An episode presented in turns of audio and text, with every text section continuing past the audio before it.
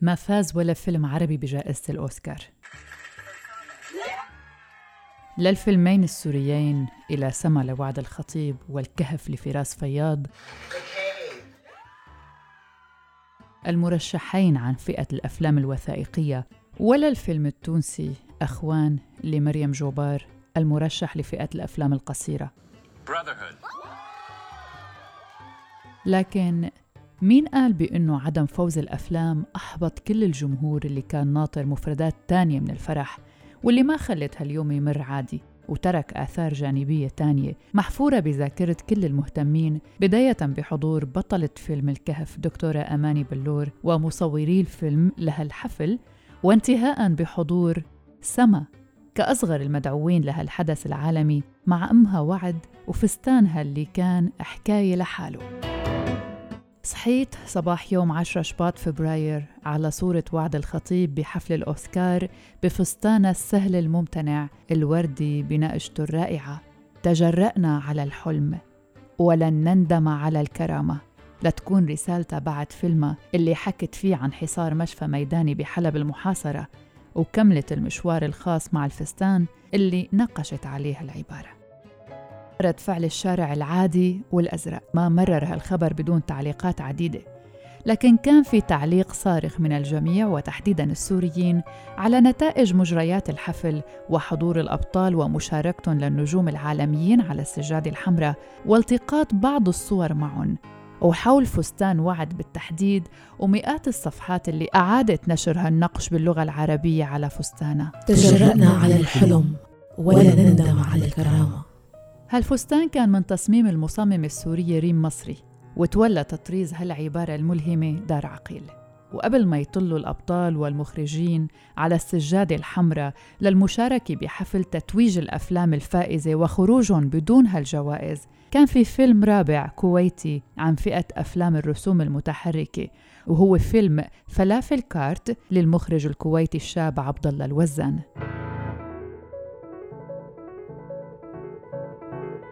تعالوا نتعرف بهالحلقة من بودكاست في عشرين دقيقة على الأفلام الأربعة ووقعها على نفوس المهتمين والمتابعين بعيداً عن نتائج المهرجان اللي ما خلت الفرحة بالعالم العربي تكمل مع الأوسكار.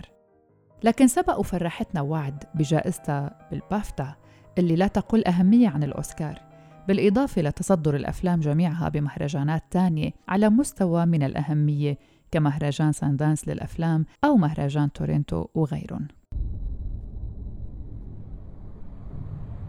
بحلب. مدينتي.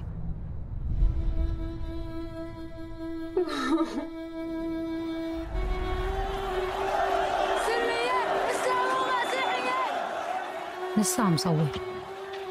هذا الشيء اللي عم بخلي معنا لوجودي.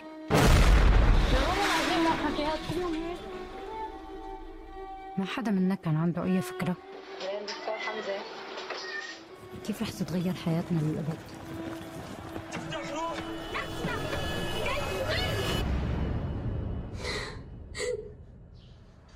حمزة أنا حامل. فيلم إلى سما للمخرجة وعد الخطيب. واللي بيحكي قصة أم وهي المخرجة وعد عم بتصور مشاهد حقيقية من أرض الحدث من حلب المحاصرة. عملت هالفيلم مشانك. بدي إياك تفهمي شو اللي كنا عم نقاتل مشانه.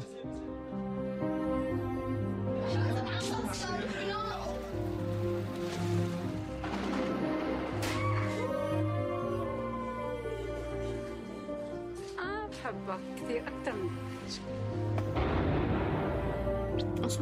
في ضرب كثير اليوم؟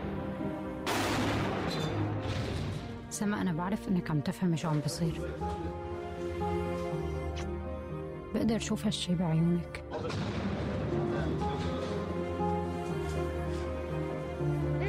ما عم تبكي مثل أي طفل عادي.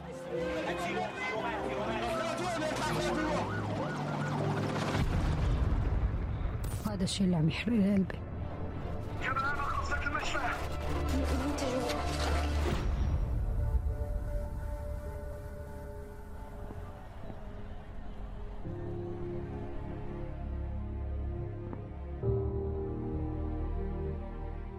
سما رح تسامحيني؟ شو هو فيلم لسما وشو رسالته؟ لسما هو حياتنا هو تجربة آه، ما ممكن أظن تتكرر بحياتنا يوما ما. ونتمنى هي ما تتكرر مع أي شخص حول العالم.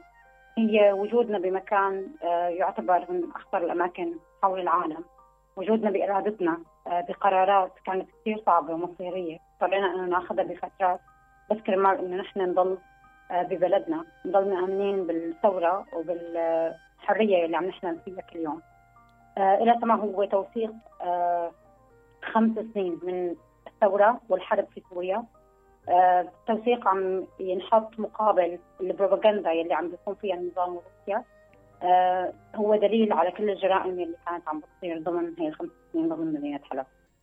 هاد جزء من لقاء مع وعد لراديو الآن حاورتها بوقتها الزميلة مها فطوم وقت اللي بدأت الترشيحات وترشح الفيلم للأوسكار.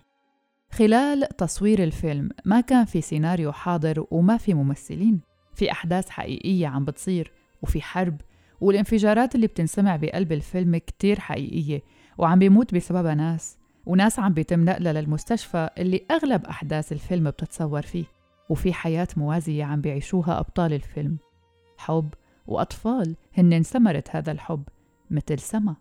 نحن كان احتمال إنه نحن ما نطلع عايشين هو يمكن 90% رح نقتل مثل كثير سوريين ما قدروا ينجوا من هي المحرقة. لكن لحسن الحظ نحن طلعنا عايشين.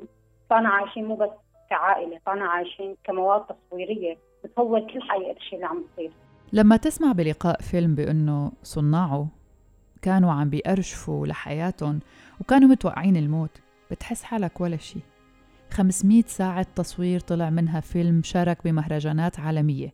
ساعة ونصف شاهدة على العصر.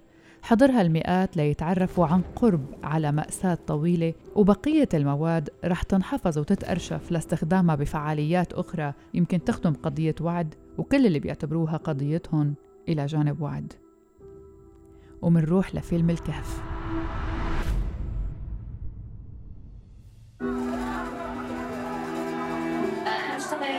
كمديرة مشفى وكطبيبة أطفال أيضا. تجيب شخص بتقوم بتصير إدارة لا طيارة؟ طيارة طالعة قدم معلومات قدم لخبط بسم الله الرحمن الرحيم. امورها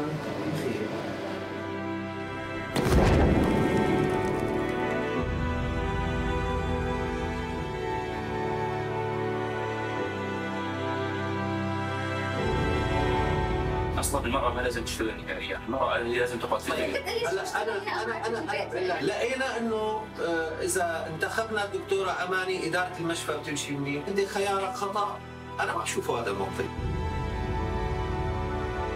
والله زادنا ايمان أكثر، والله العظيم لا بنستسلم له ولا شيء.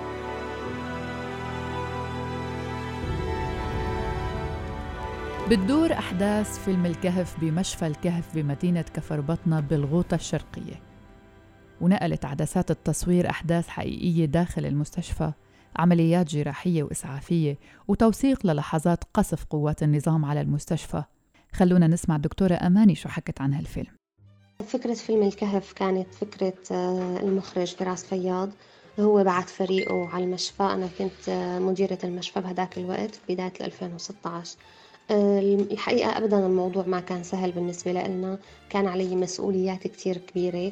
بصراحة أنا رفضت تصوير الفيلم أول مرة وتاني مرة يعني ثلاث مرات إجوا لعندي الفريق ورفضت لأنه الموضوع كان خطير. المشافي كانت عم تنقصف كل الوقت. عنا على طول جرحى وإصابات لازم نشتغل فيهم. عندي عيادة أطفال حتى ضمن المشفى كان مفروض إني أشتغل فيها إضافة لعبء تأمين المواد الطبية وتحصين المشفى وحمايتها من القصف يعني كان عندي كتير مسؤوليات كبيرة. وبنفس الوقت كمان كانت الناس حاسة بالخذلان بعد فترة طويلة من الحصار والقصف ولهيك كانوا ينزعجوا من الكاميرات فما كان الموضوع سهل أبدا. فاتفقنا بعدين إنه خلينا نعمل هذا الفيلم. لأنه بصراحة بلش بعد أربع سنين حصار غوطة أو ثلاث سنين تقريبا. لهيك أنا حبيت إنه الناس تعرف الحقيقة تعرف شو صار. الحقيقة كانت قناعتنا بهداك الوقت إنه كلنا حنموت يعني النظام أكثر سنين هو عم يقصف ومحاصرنا. فحبيت إنه هي القصة تبقى لحتى العالم تعرف الحقيقة. لازم تعرف إنه اللي موجودين كانوا بالغوطة هن مدنيين هن أطفال. وعيون المصورين. نقلوا مشاهد حقيقية للجهود الجبارة اللي كان عم يبذلها الكادر الطبي بها المستشفى لإنقاذ حياة المدنيين. الكادر المكون من دكتورة أماني بلور ودكتور سليم نمور وباقي المتطوعين من الطاقم الطبي والمصورين أبو الخير وعمار ومحمد إياد. الفيلم اللي انتهى بالتهجير تهجير أهل الغوطة للشمال السوري واللي حكى عنه دكتور سليم.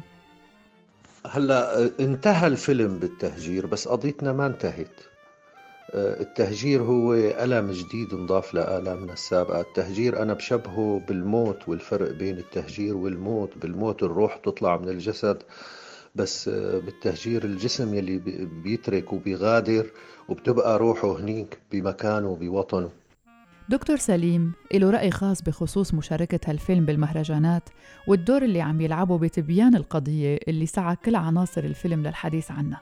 أنا كتير سعيد أنه أسمع من الأوروبيين اللي حضروا عروض الفيلم بمختلف المدن الأوروبية عبارة كتير سمعتها إنه أنا بعد الفيلم غير ما أنا قبل الفيلم أنا قبل ما اسمعكم غير ما أنا قبل ما اسمعكم أه، بكاء واعتذار على إنه هن قصروا وهن تركونا نعاني من هالمحرقة لحالنا.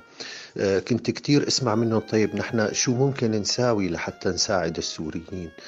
أه، كنا نشرح لهم إنه هذا اللي شفتوه هو ساعة ونص من سبع سنين من المعاناة المتواصلة لملايين السوريين قبل ما يصيروا لاجئين عنكم. الحقيقة الفيلم آه، هو فرصة كتير كبيرة لشرح عدالة قضيتنا ولحس العالم على أنه ياخذ المواقف الصحيحة وينتقل من مرحلة أنه يبقى متفرج إلى مرحلة الفعل. ومن سوريا لتونس لفيلم إخوان. للمخرجة التونسية الأمريكية مريم جوبار. فيلم أخوان اللي امتد على خطى مشابهة لخطى الفيلمين السوريين وحمل قضية تعني الشباب التونسي والعربي اليوم من سوريا للمغرب العربي. وطرح الفيلم على امتداد 30 دقيقة إشكالية الجهاديين التونسيين العائدين من سوريا والعراق من خلال شخصية الابن مالك اللي بيرجع من ساحات القتال بعد سنة ونص اللي بيقضيها مع داعش التنظيم الإرهابي وإشكالية هالحياة واللي مست التونسيين والسوريين والعرب عموما. كان عندي واجب نحو اخوات المسلمين في سوريا. أخوك المسلم ريان نسيته هذاك. وين كنت أنت؟ نهار اللي حوزوه الكلاب. قريب لما روشوه. على جال خوك سارح في بلاصة سيادتك وامك المسلمة. قطعت الماكلة بعد ما مشيت لين قريب تموت. مش متابعين الواجب الديني بتاع دين والديك. جاه ربي خلينا نكملوا هالقد ما راك مررت هيلنا. إيش عطيتني قدرنا أنا قعدت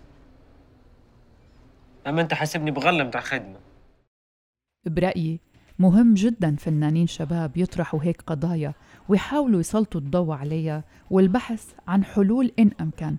للذمة أنا ما حضرت الفيلم مثل ما صار معي بالفيلمين السابقين الكهف وإلى سما.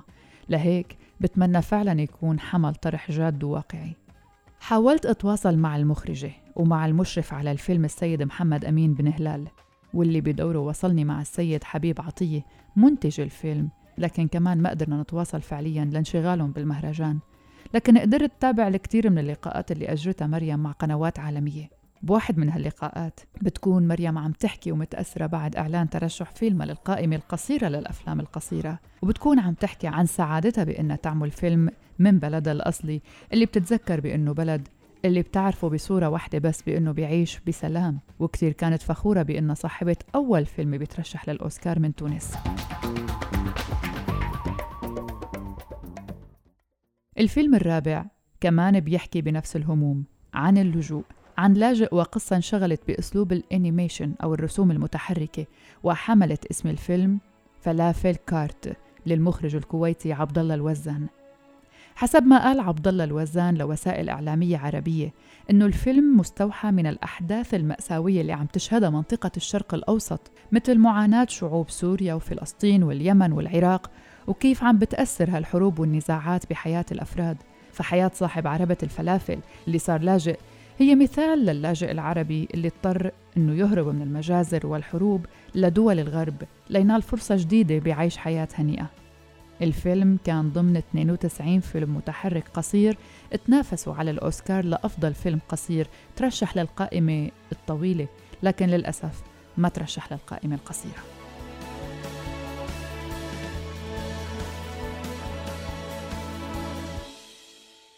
أربع أفلام عربية اهتمام الأفلام بمواضيع حساسة والمخرجين كلهم شباب. الأحداث اللي بتشهدها المنطقة العربية من سنة 2011 لهاللحظة والخوض بتجارب قاسية لصناعة فيلم بتصب كل قصصها بمآلات العالم العربي اليوم. ثورات، احتجاجات، جماعات متشددة وضياع الهوية. كل هذا بيترك أسئلة كتيرة براسي وأكيد عندكن.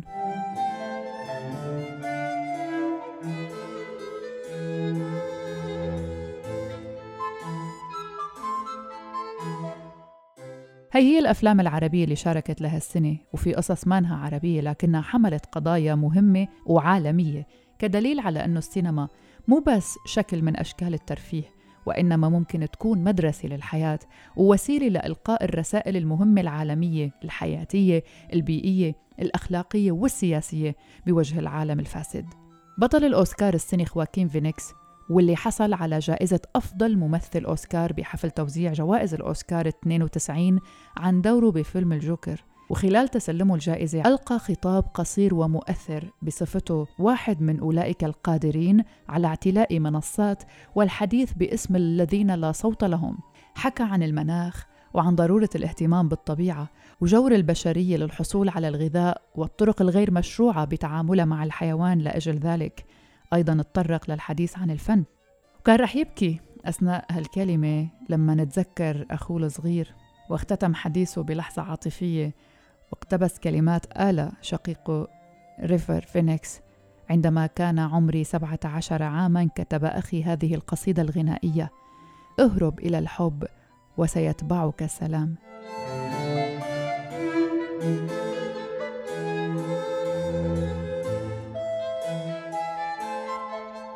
مو بس وعد الخطيب وعد الخطيب وناتالي بورتمان توجهوا برسائل بالأوسكار. اختارت النجمة ناتالي بورتمان أيضا رسالة قوية لمسؤولي حفل جوائز الأوسكار بسبب الإهمال المتعمد لعدم ترشيح أي مخرجة للدخول بهالمنافسة. ولبست فستان طرزت عليه أسماء كافة المخرجات اللي ما تم ترشيحهم بحفل الأوسكار هالسنة دعمتهم بهي الطريقة بورتمان بطريقتها الخاصة بعد سيطرة العنصر الذكوري على قائمة المرشحين لأفضل مخرج.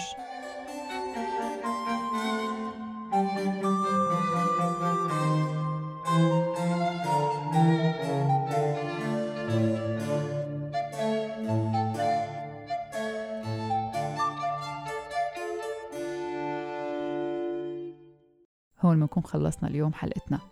لا تنسوا فيكم تتابعونا عبر منصة بودكاست ومنصاتنا المختلفة. موقعنا هو الآن دوت إف إم.